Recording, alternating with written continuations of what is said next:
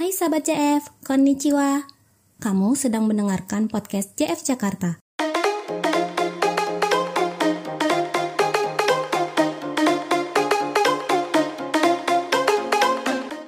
Japan Foundation atau lebih dikenal dengan JF adalah lembaga nirlaba milik pemerintah Jepang yang bergerak dalam bidang pertukaran budaya internasional. Di podcast ini, kamu akan mendengar obrolan tentang budaya Jepang dengan tema yang menarik, informatif, dan edukatif.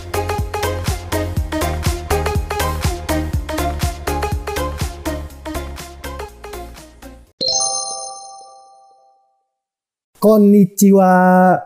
Halo sahabat Jeff semua. Selamat datang kembali di Japan Scope Podcast Edition yang hanya ada di podcast Jeff Jakarta.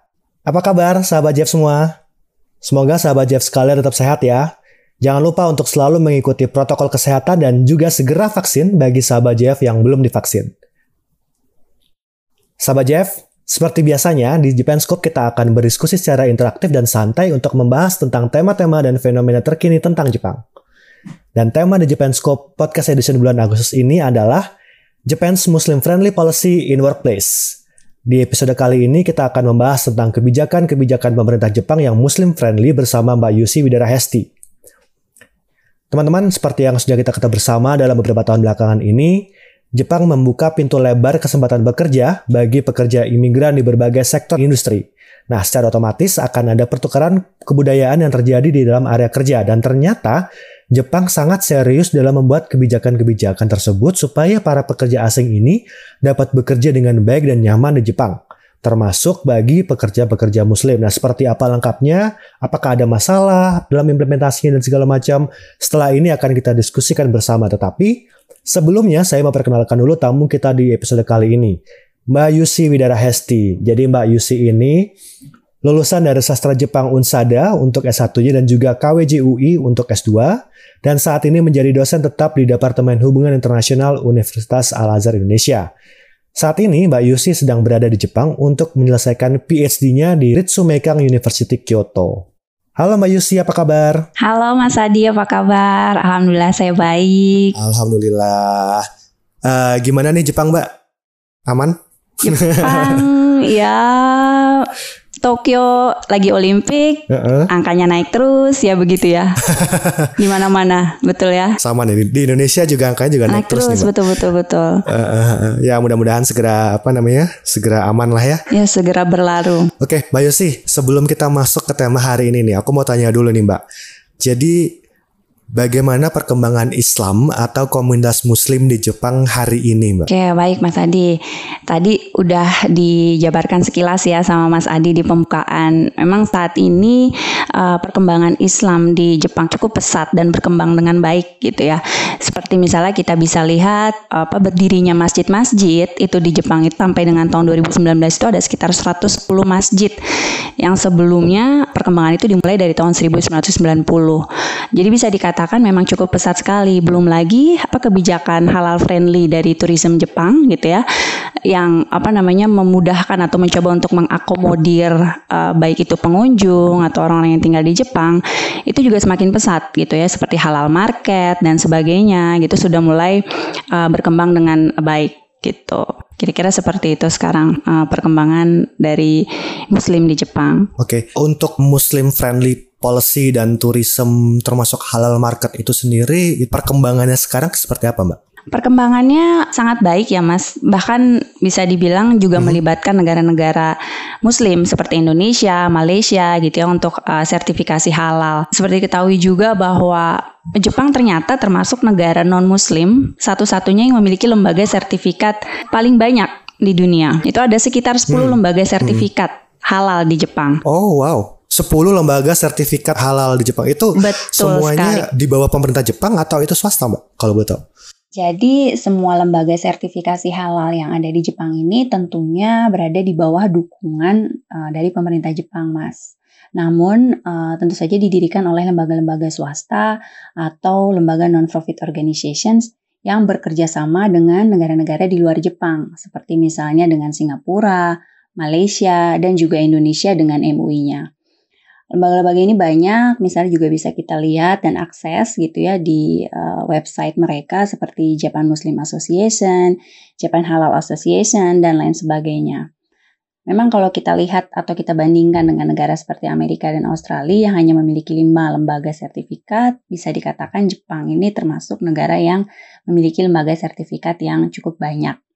Gitu ya. Dan bahkan teman-teman juga bisa melihat perusahaan-perusahaan mana saja di Jepang yang sudah mendapatkan sertifikasi halal. Website tersebut bisa dilihat di Halal Media Jepang. Nah, media ini juga memang diperuntukkan untuk masyarakat uh, dalam mengakses informasi terkait halal friendly di Jepang.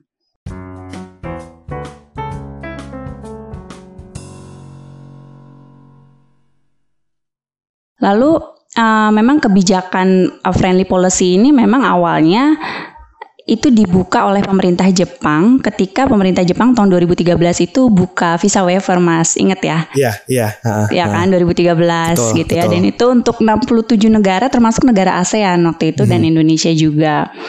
Nah, untuk uh, apa merespon dari kebijakan visa waiver itu artinya hmm. pemerintah Jepang kan harus uh, membuat solusi bagi pengunjung-pengunjung yang muslim gitu ya. Betul, betul. Nah, nah dengan demikian akhirnya pemerintah mencoba untuk membuka market halal gitu ya, lalu kemudian uh, hotel, tempat ibadah dan sebagainya supaya para pengunjung itu bisa nyaman gitu ya, bisa terakomodir kebutuhan uh, religinya gitu ketika mereka berkunjung ke Jepang. Semenjak itu akhirnya semakin berkembang gitu ya, berbagai aspek baik dari industri halal, masjid, uh, tempat-tempat sholat uh, itu sudah mulai berkembang. Lalu ditambah uh, Jepang seperti kita ketahui Mas, dia juga mengalami demografi gitu kan kebutuhan akan Betul. pekerja gitu ya. Nah, jadi masuknya muslim atau Islam itu ke Jepang memang pertama kali adalah oleh datangnya dari pedagang tuh ya kalau misalkan abad akhir abad 19 gitu ya. Yeah, Lalu yeah. kemudian setelah itu uh, masih sangat lamban sebetulnya informasi tentang Islam pada saat itu gitu ya.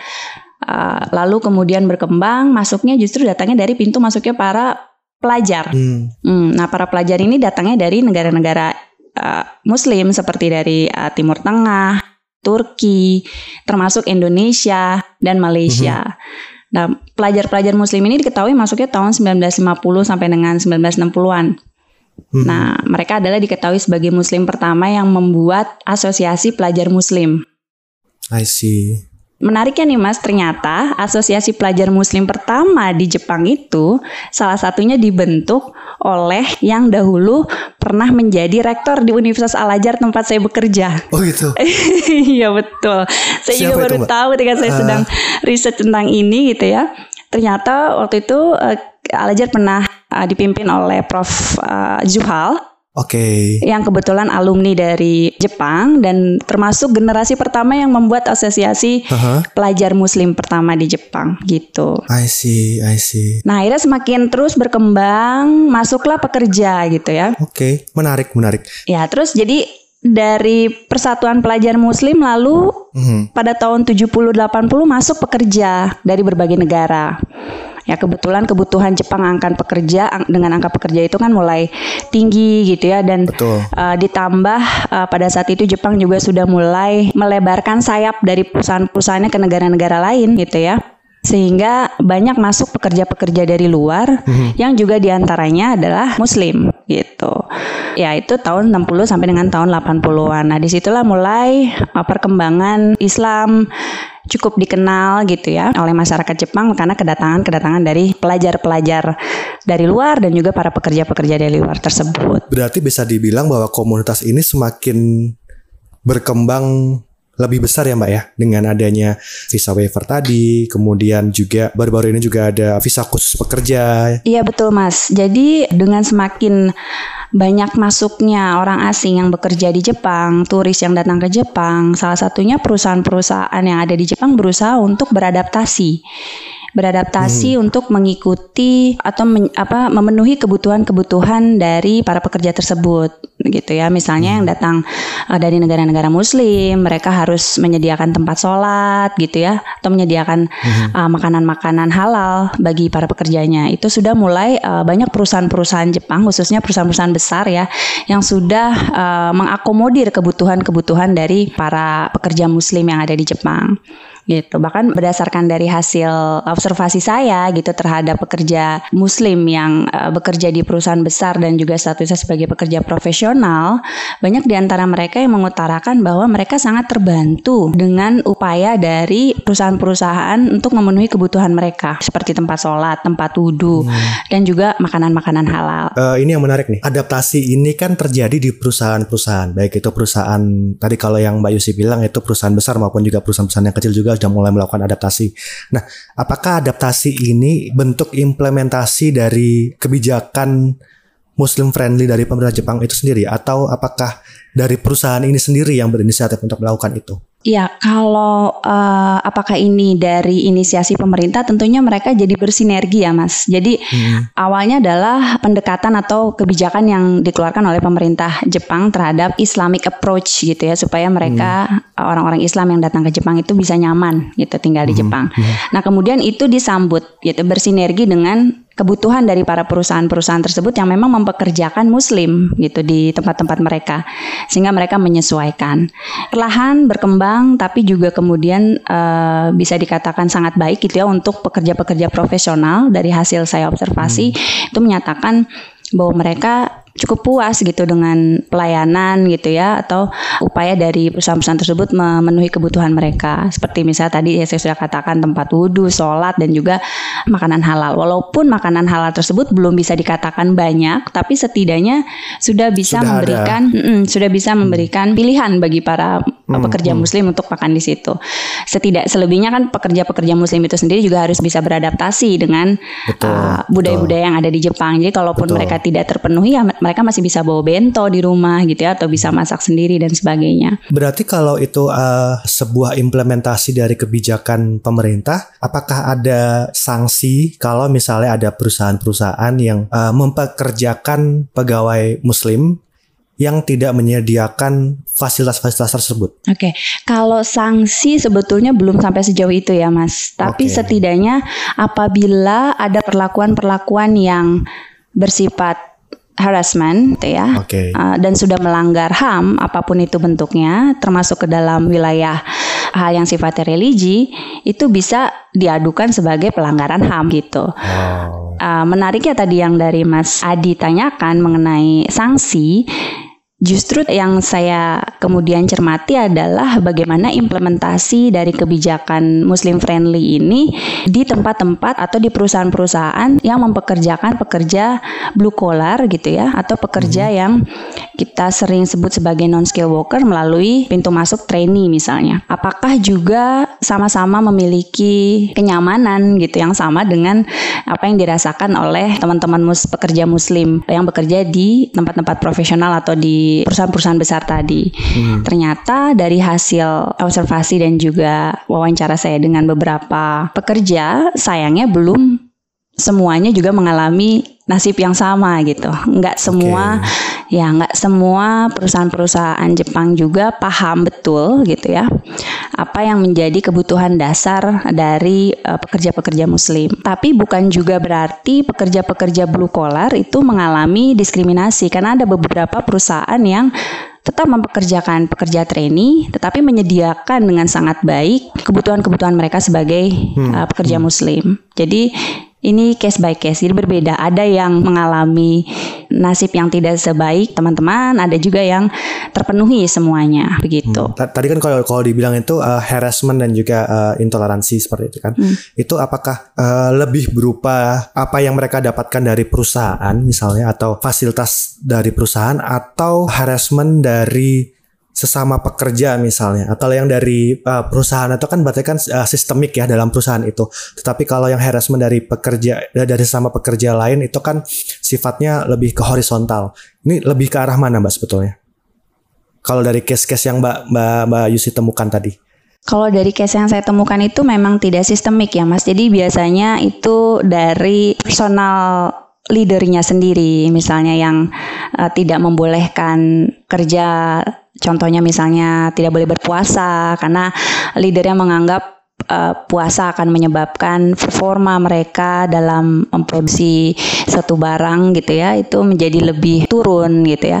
Sehingga mereka bilang jangan puasa karena nanti performa kamu buruk misalnya seperti itu. Atau memang bisa dikatakan saya katakan sistemik juga ada, tapi karena mereka tidak paham gitu ya. Misalnya seperti hmm. tidak boleh mengu menggunakan hijab misalnya, tidak boleh menggunakan okay. hijab.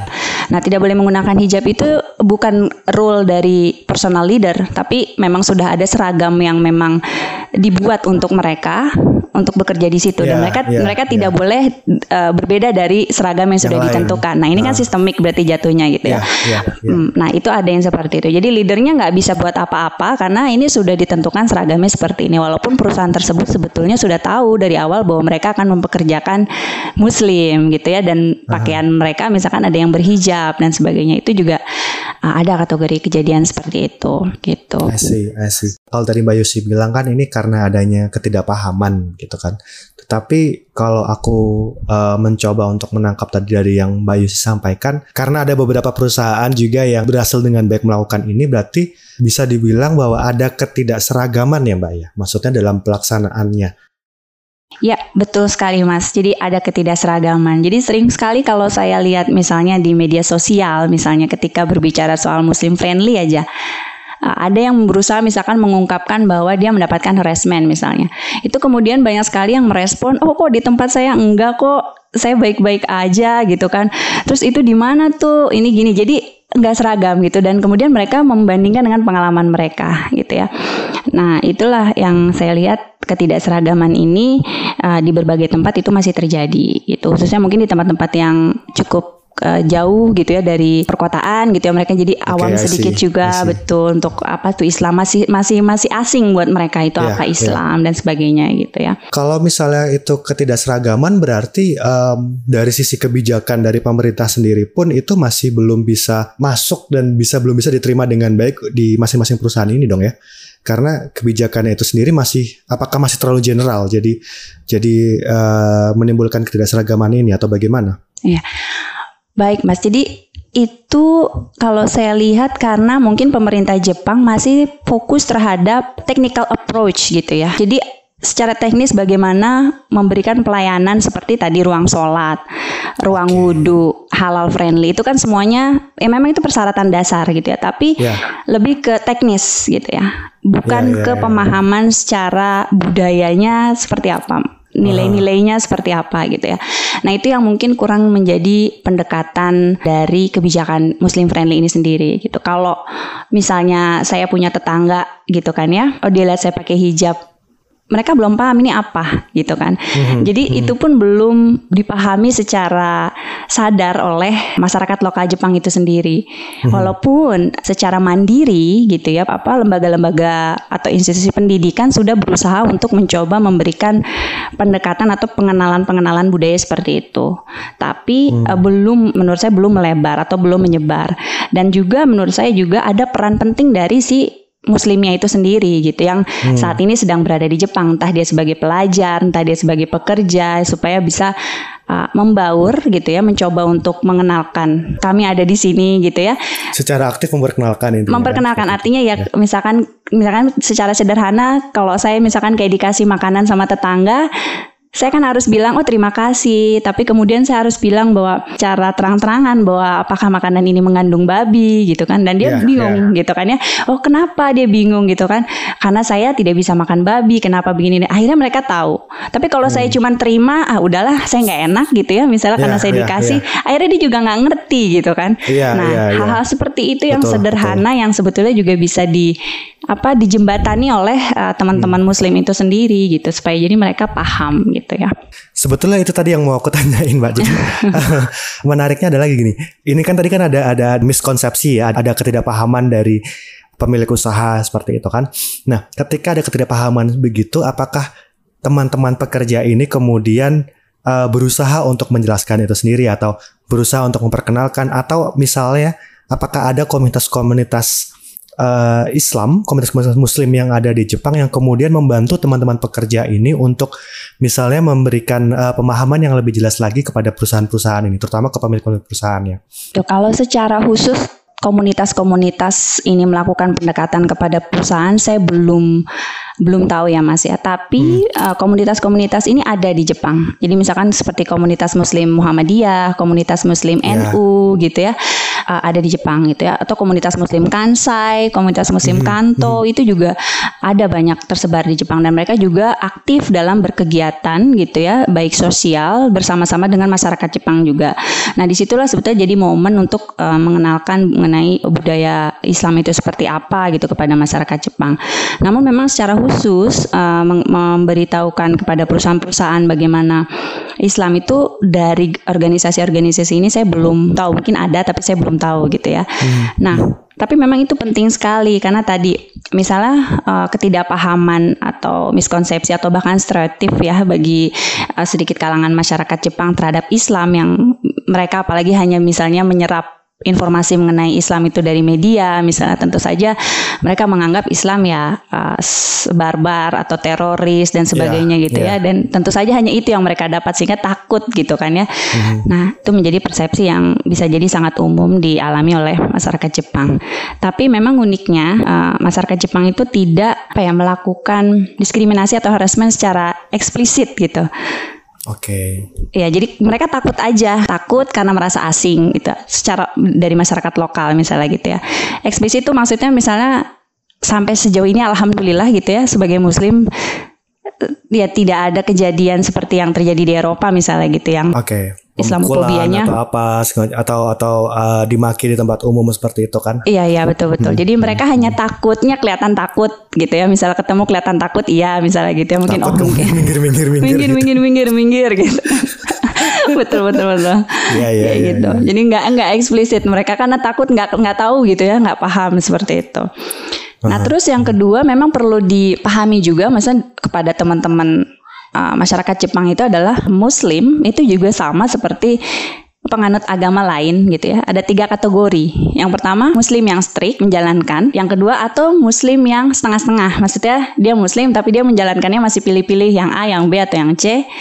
atau yang muslim yang freedom gitu ya. Dia muslim, yeah. dia percaya, dia believers tapi dia nggak ngejalanin semua. Nah itu kan pasti ditemui di setiap agama, ya kan? Betul, Bukan cuma Islam saja, yang lain juga gitu kan? Karena saya yeah. pernah mendapati eh, seorang eh, salah satu bos di perusahaan Jepang gitu yang bilang bahwa Yusisang kenapa nggak minum gitu kan? Saya nggak bisa minum karena saya saya jelasin gitu ya. Tapi kemarin ada orang Islam juga pekerja di sini gitu ya namanya Ahmad lagi gitu kan dia minum gitu misalnya gitu ya nah hal seperti itu kan itu bisa terjadi di mana pun yeah, gitu ya. yeah, yeah. dan oleh penganut agama mana pun dan itu personal choice-nya dia untuk dia menjalankan dia taat. Nah itu yang yang membingungkan gitu ya. Jadi itu harus dijelaskan bahwa ada yang menjalankan ada yang tidak menjalankan. Jadi ada orang yang kok dia bisa ya uh, dia harus makan babi kok yang ini nggak nggak apa-apa ya hmm. dia makan babi. Saya berarti freedom dia. Yeah, ya yeah. seperti itu. Nah itu yang uh, juga perlu diberikan penjelasan kepada uh, masyarakat lokal atau juga perusahaan-perusahaan Jepang misalnya. Kenapa yang ini minta waktu sholat? Misalnya saya pernah ada kasus pekerja muslim yang ini minta waktu sholat, sedangkan ada muslim yang lain gak minta waktu sholat kok. Nah memang ada sholat ya gitu kan, jadi tambah bingung lagi. Nah itu juga harus dijelaskan gitu ya. Jadi uh, yang dari awalnya itu uh, adanya ketidakpahaman, kemudian jadi semakin ditambah dengan kebingungan karena adanya perbedaan uh, perilaku dalam uh, menjalankan nilai-nilai keislamannya seperti iya, itu kan? Iya betul, betul, hmm. betul mas. Jadi ada yang tadi saya bilang strict, ada yang tidak, ada yang bebas, ada yang setengah gitu kan. Jadi kok pekerja saya minta halal food tapi yang ini santai aja misalnya gitu yang ini minta waktu sholat yang ini enggak ada yang mau pakai jilbab tapi ada yang bisa buka jilbab tapi ini untuk yang kasus pakai jilbab misalnya mas menariknya adalah hmm. bukan menariknya uh, ironinya gitu ya itu yeah, karena yeah. sebetulnya kalau saya tanya sama pekerja, saya buka jilbab bukan karena saya fleksibel dengan itu, tetapi karena saya nggak mau kehilangan kesempatan saya bekerja di Jepang atau saya harus dipulangkan nanti ke, ke Indonesia misalnya. Jadi dia memang sudah posisi dia sudah sudah rentan gitu ya. Jadi hmm. dia bargainingnya nggak ada gitu ketika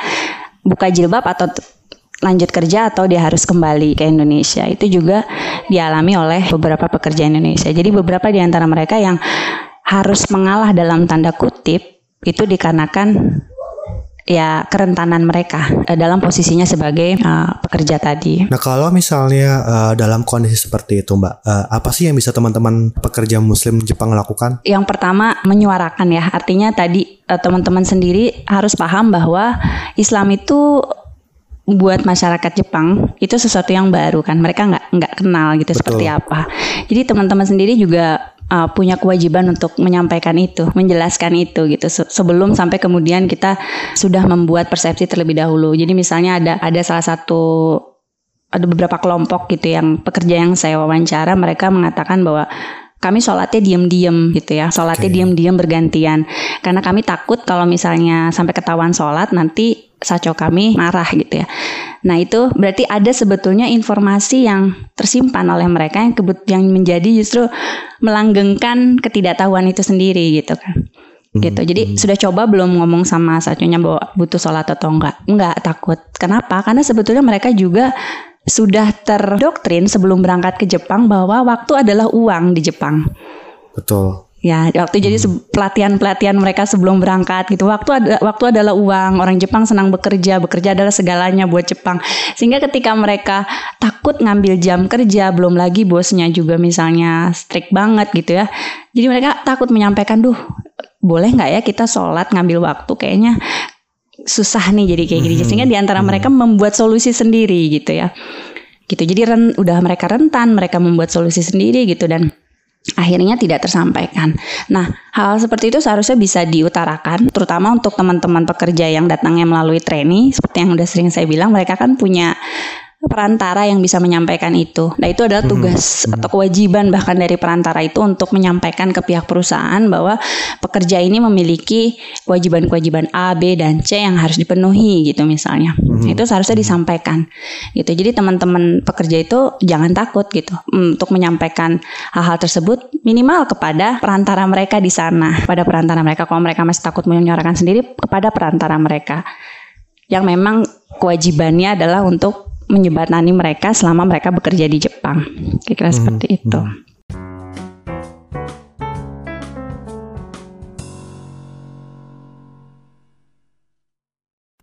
Jadi tadi kalau dari dari yang Mbak Yusi sampaikan tadi kalau misalnya ini tolong koreksi kalau salah ya Mbak ya. Um, tadi yang aku tangkap adalah ketidakpahaman itu sendiri sebetulnya terjadinya dua arah jadinya ya. Jadi uh, tidak hanya dari pihak Jepangnya sebagai pemberi kerja yang tidak paham tentang Islam tetapi juga dari pekerjanya yang tidak paham dengan mungkin belum paham dengan Japanese business culture secara sepenuhnya seperti itu kan. Jadi tadi kan sempat dibilang bahwa adanya dalam tanda kutip doktrin tentang uh, time is money, waktu adalah uang segala macamnya itu. Ya mungkin memang iya betul to some extent seperti itu ya, tapi kan itu bukan sesuatu hal yang yang yang saklek seperti itu kan. Karena mereka tidak paham di situ, akhirnya mereka jadi takut untuk bertanya, takut untuk bernegosiasi dengan pihak pemberi kerja seperti itu ya Mbak ya. Iya betul betul masih seperti itu. Jadi dua arah sifatnya dan juga mindset kerentanan yang sudah hmm. terbangun dari teman-teman pekerja yang dari awal memang dari proses mereka berangkat juga sudah sangat rentan sehingga sampai di sini ya, juga ya. mereka jadi sangat rentan gitu. Ya. ya jadi jadi sangat satu paket gitu kalau untuk teman-teman pekerja trainee yang mengalami uh, diskriminasi terkait agama itu satu paket karena mereka datang sebelum berangkatnya juga sudah sangat rentan entah itu mereka datang dengan rentan dalam arti misalnya secara sebelum datang mereka sudah masuk melalui lembaga-lembaga yang tidak baik gitu ya. Seperti tadi misal kamu bisa datang ke Jepang dengan memberi bayaran sekian gitu ya. Lalu hmm. nanti sudah sudah sampai di Jepang dokumen-dokumen yang sifatnya sangat krusial itu harus dipegang oleh pemilik lembaga supaya dia tidak kabur itu kan udah rentan banget jadi yeah, dia sendiri yeah. posisinya sudah sangat rentan untuk menyuarakan hal yang sifatnya privasi terkait religi jadi nggak berani lagi gitu yeah, yeah. gitu jadi sangat miris sebetulnya kayak gitu kalau penelitian Mbak Yusi sendiri ada nggak sih satu kasus yang diskriminasi yang terjadi ini yang sangat besar yang misalnya sampai terbelah media dan segala macamnya itu ada nggak? Kalau di dunia pekerja mereka terbawa media nggak lebih ke yang kasus saya yang saya sedang teliti ini ya di luar itu mungkin ada tapi hmm. yang yang saya yang saya teliti saat ini mereka lebih ke produktivitas persoalannya jadi okay. lebih ke apa sholat lima waktu itu memakan waktu buat si perusahaan yeah. itu untuk kemudian memberikan jam-jam istirahat gitu ya Lalu hmm. puasa akan dianggapnya juga akan menurunkan performa mereka sehingga akan berakibat kepada hmm. produktivitas gitu.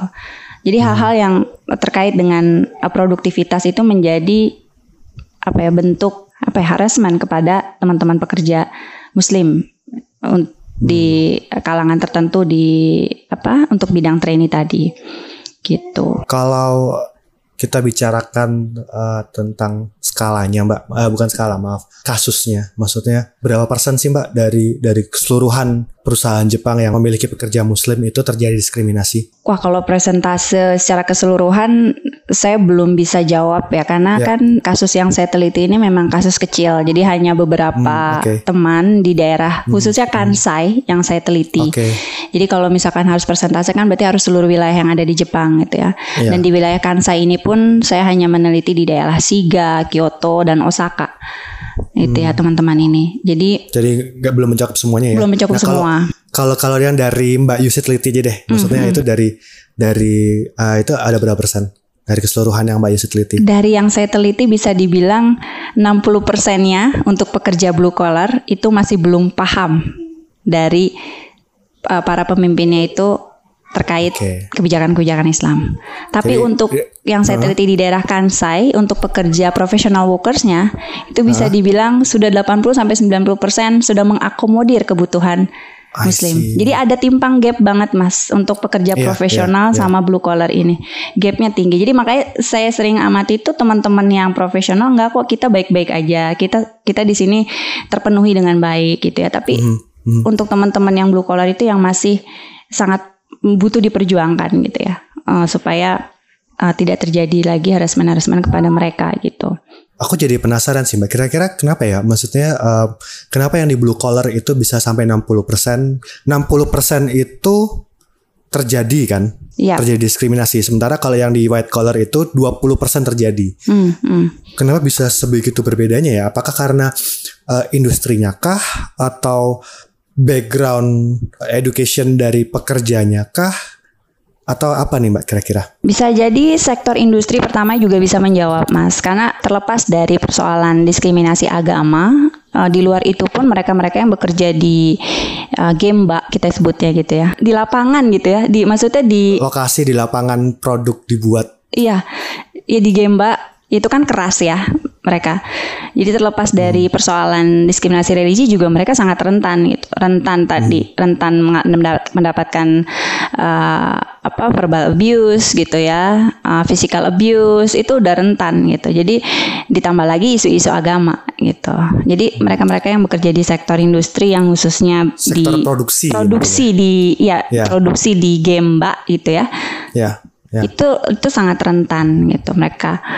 Jadi itu bisa Oke, dijadikan salah satu uh, alasan juga untuk uh, sebagai kenapa terjadi gap yang sangat tinggi antara pekerja profesional yang uh, bekerja di kantoran gitu ya dengan yang kerja di Gemba. Nah, eh, dari pemerintah Jepang sendiri itu apakah mereka juga ada upaya untuk menanggulangi atau menje- menjembatani kasus-kasus seperti ini, Mbak? Atau pertanyaannya sebelum itu malah apakah sebenarnya mereka aware dengan permasalahan ini nggak sih?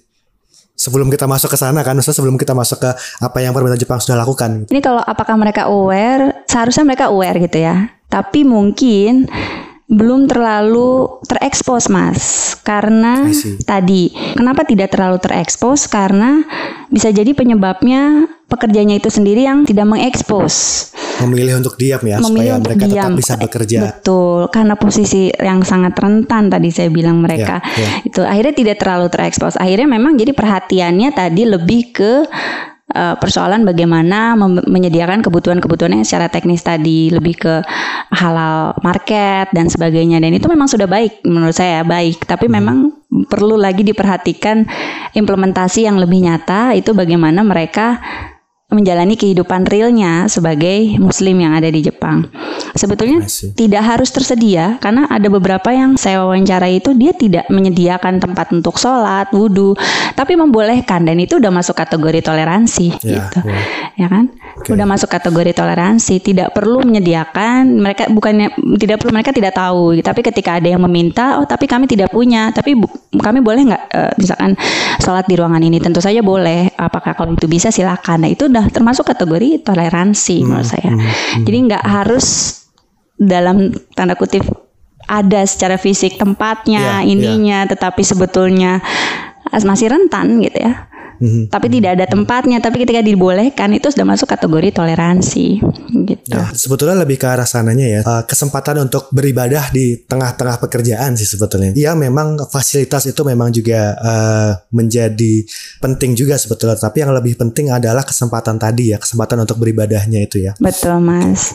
Jadi dibolehkan, dipersilahkan itu sudah bentuk hmm. toleransi mereka terhadap uh, perbedaan tadi misalnya gitu. Hmm.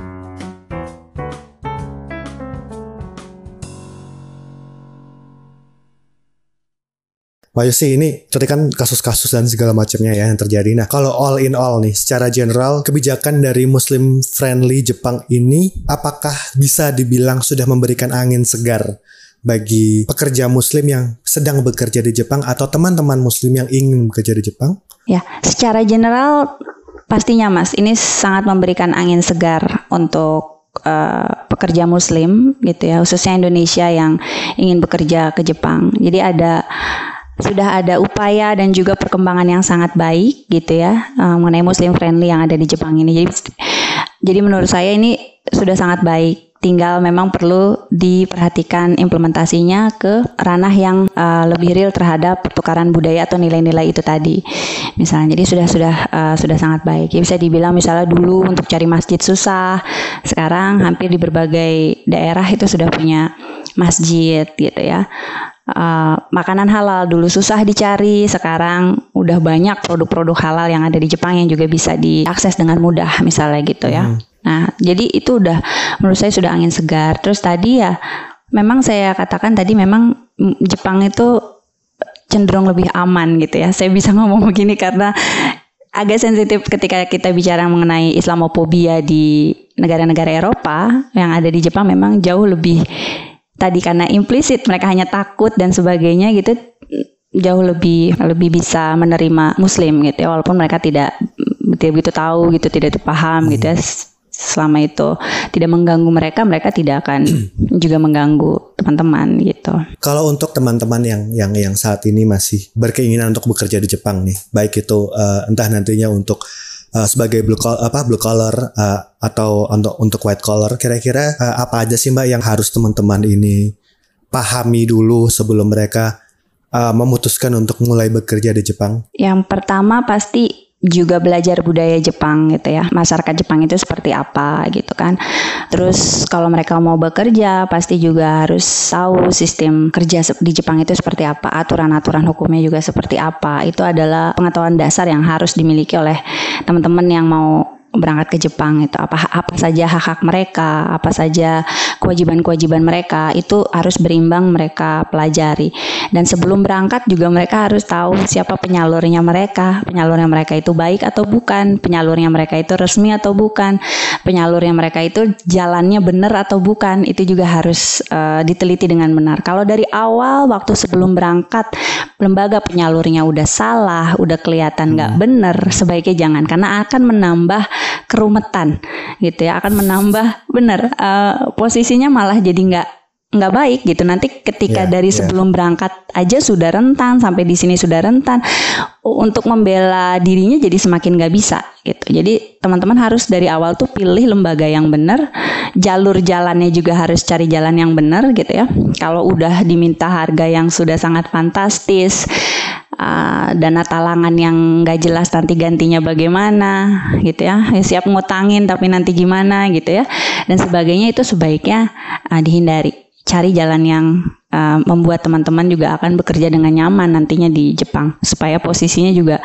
bargainingnya kuat bisa membela hak-haknya juga dengan baik gitu. Mungkin untuk teman-teman yang saat ini sudah di Jepang dan mendengarkan podcast ini dan teman-teman yang mau bekerja di Jepang ketika misalnya nanti terjadi masalah di Jepang nanti mereka bisa menghubungi siapa Mbak kira-kira? Oh ya banyak Mas. Jadi pertama akses juga informasi-informasi yang dari dari kedutaan KBRI dan hmm. sebagainya. Lalu kalau teman-teman datangnya dari lembaga uh, dari jalur trainee misalnya itu kan ada lembaga khusus yang memang sudah menjembatani teman-teman untuk apabila ada masalah gitu ya. Terus kedua, perluas informasi teman-teman dengan lembaga-lembaga uh, non government atau NGO yang ada di Jepang itu juga sangat aktif memberikan bantuan uh, kepada teman-teman ketika teman-teman mengalami masalah yang ada di Jepang.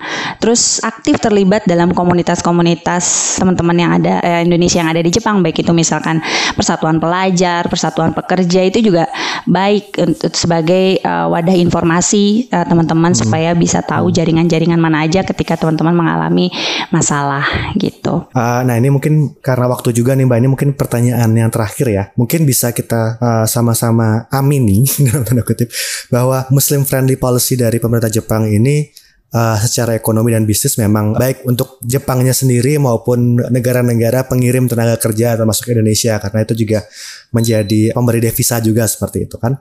Kira-kira apa sih yang harus dikembangkan lagi dari Muslim friendly policy Jepang saat ini supaya sistemnya maupun suasana bekerjanya itu menjadi lebih baik lagi itu kira-kira apa nih yang yang yang harus dilakukan?